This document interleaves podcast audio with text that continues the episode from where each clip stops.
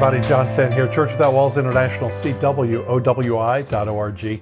We are a house church network. I encourage you to visit our website, sign up for my weekly thoughts and my monthly newsletter. My weekly thoughts is an email, a teaching email that comes out every Friday morning, U S time, by email. My monthly newsletter comes out on the twentieth of the month by email. That's where we put teaching, prophetic things, things the Lord has talked to me about, uh, meetings, conferences, online meetings. That's where we put all that information.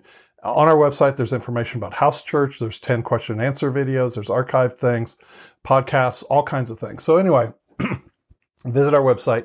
And also you can visit our K W O W I, K, Kids Without Walls International, K W O W I dot org as well. Find out about that. So C W O W I dot org and K W O W I dot org. All right, today, part two, asking the question, why doesn't God heal everyone? Why doesn't God heal some people even? So last time I talked about First Corinthians six eighteen, about sins against the body being manifest in the body. And I also talked about First Corinthians chapter eleven, verses seventeen through thirty-one, about how there was strife and division, prejudice, uh, how they, uh, th the Greek word in verse twenty-two, they despised, or kataphroneo in the Greek, they looked down upon others of the body of Christ. And so there, they were weak and sickly among them, and some had even died early because of this. They held on to this prejudice and this bias and things in their hearts. So today I'm looking at another uh, sliver of truth as to one reason why people don't receive divine healing, and share a little bit of my own life in that. You know, sins against the body are manifest in the body. Happened to me uh, back in uh, twenty eighteen, I think it was. I was out working in the sun. Actually, I was on. I was having fun, but I uh, I overheated myself, and I didn't think much of it. You know, I felt a little weak or whatever. I didn't. I mean, at the time, I nearly fainted and passed out. I was. You know, but I got overheated. Well, later I had a little bit later, I was scheduled for an annual uh, checkup, and they found an irregular heartbeat. And the the conclusion was, and what the doctor said, you know, he said his his own dad had got afibrillation, an irregular heartbeat, from the stress of prostate cancer treatment. You know, and he said any stress on the body, especially as you get older, can cause your your heart to go into an irregular heart rhythm. And anyway, long story short, there wasn't divine healing for me, and uh, because I, I did it to myself, and I had now have a pacemaker. I've had a pacemaker since. They tried to shock it back. They tried everything they knew what to do to try to get the heart into a regular uh, rhythm, but they didn't do it. And I did that to myself because I, I, I knew what I was doing in terms of pushing myself. But uh, I learned one thing, John, you're not a young man anymore. Um, so so this is this is some lessons I've learned. Uh, where I want to take you in Scripture is to Philippians chapter two, verses twenty-five through thirty, where Paul talks about Epaphroditus. And of Epaphroditus, he says, uh, it, it, in this passage, he says, because of the work of Christ, he was close unto death, not regarding his life. I wanted that, that phrase, not regarding his life, to supply your service toward me. In other words, what we find out later in Philippians four is that Epaphroditus was helping Paul in the ministry, and he actually uh, ran, I say ran, he took a journey to take an offering from the Philippians to where Paul was, and and and he exhausted himself. He worked, overworked himself. So that's part one today, is that this is, a, again, a sin against the body, but it's a different sliver to look at, in that he exhausted, Epaphroditus exhausted himself. The Greek word, I've got it written down here, for not regarding, that Paul said he didn't regard his life. It says, it says this, it's a compound word. Uh, I'm not even going to try to pronounce it, but it means having no, uh, taking risk and disregarding common sense, exposing oneself to danger, reckless. That is what that Greek word means, where he said he's not regarding his life. He was reckless. In other words, Epaphroditus pushed himself too far. Maybe it's like a, maybe it's like a, you know, a, a mom who has children at home, or maybe you've got an adult child living at home with you right now, and they're a slob, and you you are always running after, picking up after them, doing their laundry, doing their dishes. They can leave food sitting there where they, you know, were watching in front of the T V or whatever, and just leave it there and know that, you know, that you're going to come along and and and take care of it. And, and you're exhausting yourself in that. You're, you're teaching them pick up after yourselves, but you're training them that they don't have to, because you'll be there to pick it up. pick up for them. So instead of them taking responsibility for their life and, and you training them properly, then this, this mom is exhausting herself, not regarding, being reckless for, with her own life. And then she's, she, she suffers, you know, she's tired and everything else, and the body starts to break down. She goes, where is God? Where is God? Well, God was in the efforts to train them properly to pick up after themselves, to do the dishes, to help with the laundry around the house, et cetera, et cetera. And teaching them is one thing, but it says to train our children. So that's, that's an example. Um, but Epaphroditus uh, worked with Paul and others, and, and he had no regard for his life. So, so that's something to look at. This is not just like a smoking or overeating where you sin against the body. This is, this is of the soulish realm, but it's, it's also of the very physical realm. And like I said last week in First Corinthians six eighteen, sins against the body are manifest in the body. So Epaphroditus was near death because he was so reckless with his own health, his own lack of sleep, uh, his own care of self. And I suffered this without going into a lot of detail. When uh, years, so, several years ago, uh, I would get, got very, very tired, and I got vertigo. And, uh, you know, Barb, my wife, had been telling me for some time, you've got to take a day off. You know, I'm the kind of guy who gets up in the morning, uh, time of prayers, I'm waking up and everything else, but pretty soon I'm out of bed. I'm, I'm studying, I'm answering emails. I'm, I'm whatever the case is, I'm writing. I, I'm, you know, and I just, even on a quote unquote day off, you know, I've, that computer, that phone is right there. And so the, my wife, the Lord had been dealing with me. You've got to take a day of rest, you know. And so anyway, I, I got vertigo. And the story is that the turning point for me, and where I hadn't had a serious bout since then, except I think one time when I was really coming up to speed with it. But it was at a Dutch conference, our, our European conference. Uh, I think it was in twenty eighteen, nineteen, somewhere in there, several years ago. And uh, we had a wonderful worship time on that Friday night. The Lord was there open. He came and visited. He said a few things to me.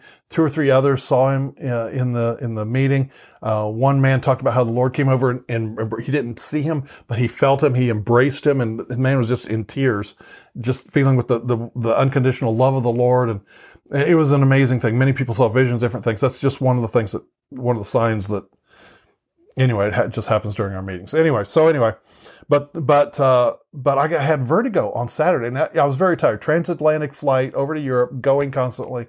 Saturday morning, I could barely stand up, and by Saturday afternoon, I just told Barb and our son Brian, who was with us, I said, "You guys have to take the afternoon session. I, I've got to go lay down."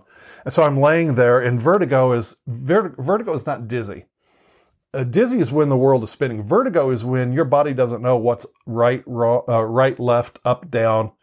You just can't know anything, and it can cause nausea and everything else. But usually, if you're, it, it affects one side or the other. And for me, if I laid on my left side, I had some relief to it. And but this was a very, very bad doubt, bout of it. And yes, I was tired and everything else. But but I said, Father, I said, I'm laying there and I'm going, Father, what's going on?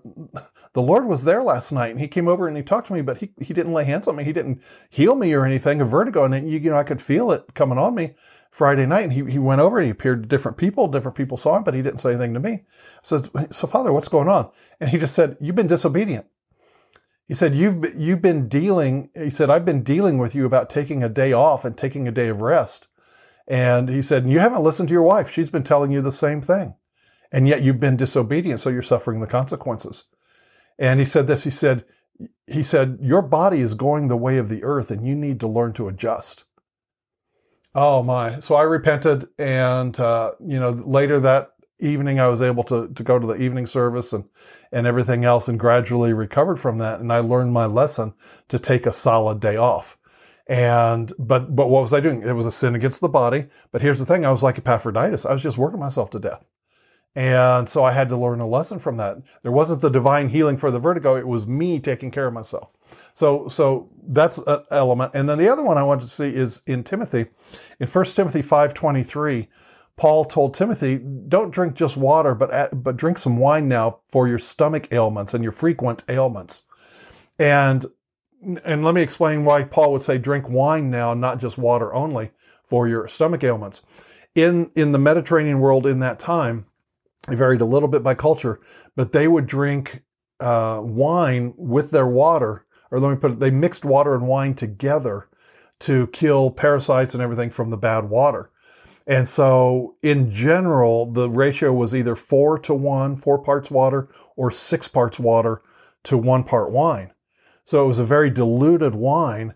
And that's why, and that's the, you know, the children drank wine, but it wasn't, it was highly diluted.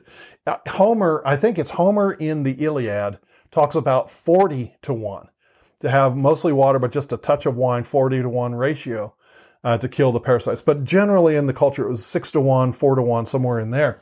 And, and so, yes, that makes Jesus' miracle at Cana even more dramatic. Uh, because uh, because of what they said there, you know, about how they, he saved the best wine or the strongest wine for later uh, in there. So anyway, Jesus didn't serve anything diluted. He he, he changed it completely, uh, serving the best wine at the at the end there instead of the diluted stuff. But anyway, uh, what Paul told Timothy is is you've got to start drinking a little wine for your stomach ailments. And so what Paul's telling him is that Timothy had been neglecting himself. He could have done that much earlier, but now here's his mentor coming in and saying, Timothy, you got to start taking care of yourself. So the principle here is not going to medical science, not going to take your medicine because you want to, quote unquote, stand in faith. Now, I don't know Timothy's uh, motivations in that, why it took a letter from Paul to get him to start taking care of himself, to doing what was to them. That was just a, that was right out of the medicine cabinet. That was a, a first aid kit. That was common. That would be like you and me reaching for an aspirin or, or something like that. It was just common. But why did it take Paul telling Timothy to do it? Because Timothy was working so hard and he was just neglecting himself. And, and so today you get people like they, they pray for God to heal me. And what's really happening is they're afraid of going to the doctor. They're afraid of the bill. They're afraid of what the doctor might say. So they want, they've got this fear looming over them and they say, God, heal me, God, heal me. That's not the way the Lord works usually. It, it, we, the, the general principle, because again, things are here on the earth. So we have to do what's right. We have to do due diligence. We have to do what is right here on the earth first. And then the Lord comes in. And, and, and the examples of this are like the, the stone water pots. Jesus had them collect the six water pots and fill them with water. Then the miracle happened. Before he fed the five thousand, it says that he made them sit down in groups of fifties and hundreds. Then he multiplied the food. There's always a preparation that we have to do in the natural to be able to receive what the Lord wants us to do, because he's not pouring out a miracle in something that is disorganized, that would be wasted and everything else. Look around you in nature. Is anything wasted? It's all, it's all tied together. So he bra- gradually brings our lives into order in that same way. And, and so he doesn't do things in a wasteful manner.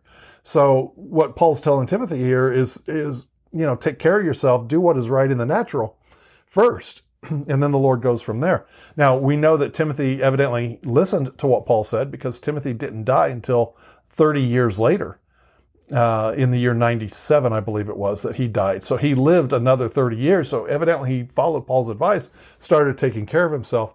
But more than that, the principle I'm bringing out today is not just taking care of yourself, but doing what you know to do in the natural first. That's the first thing. Don't hide behind your fear. Don't hide behind uh, the fear of money or the fear of the diagnosis. Because our bodies are ours, they're of the earth. What you plant is your, what you're going to reap. That for every action, there's an equal and opposite reaction.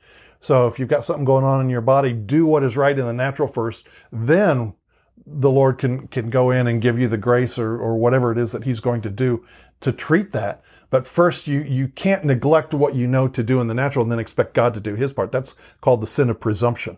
Presumption is when you think God should do something when in fact it's your responsibility, and he's not going anywhere. He's he's not going to budge on it. If it's your if it's your job, it's your job. So anyway, hope these two things have, have helped. From my own life, uh, I've been vertigo free once I started to discipline myself to to take a full day to unplug. Also, you know, office hours where I don't answer the phone, you know, after office hours are things that I've had to do. And I'll never forget what the Father told me. He said, your body is going the way of the earth and you need to learn, you have to learn to adjust. And so, you know, it used to be when I was a young man, I could work seven days a week, da, da, da, da, neglect, but it, it accumulates and it manifests in my body as vertigo. I get very tired. So I learned my lesson on that. So these two weeks I've covered a variety of things. Today it was neglecting of self and not doing what's right in the natural. So I hope it's been a blessing to you. God bless. Bye-bye. C W O W I dot org.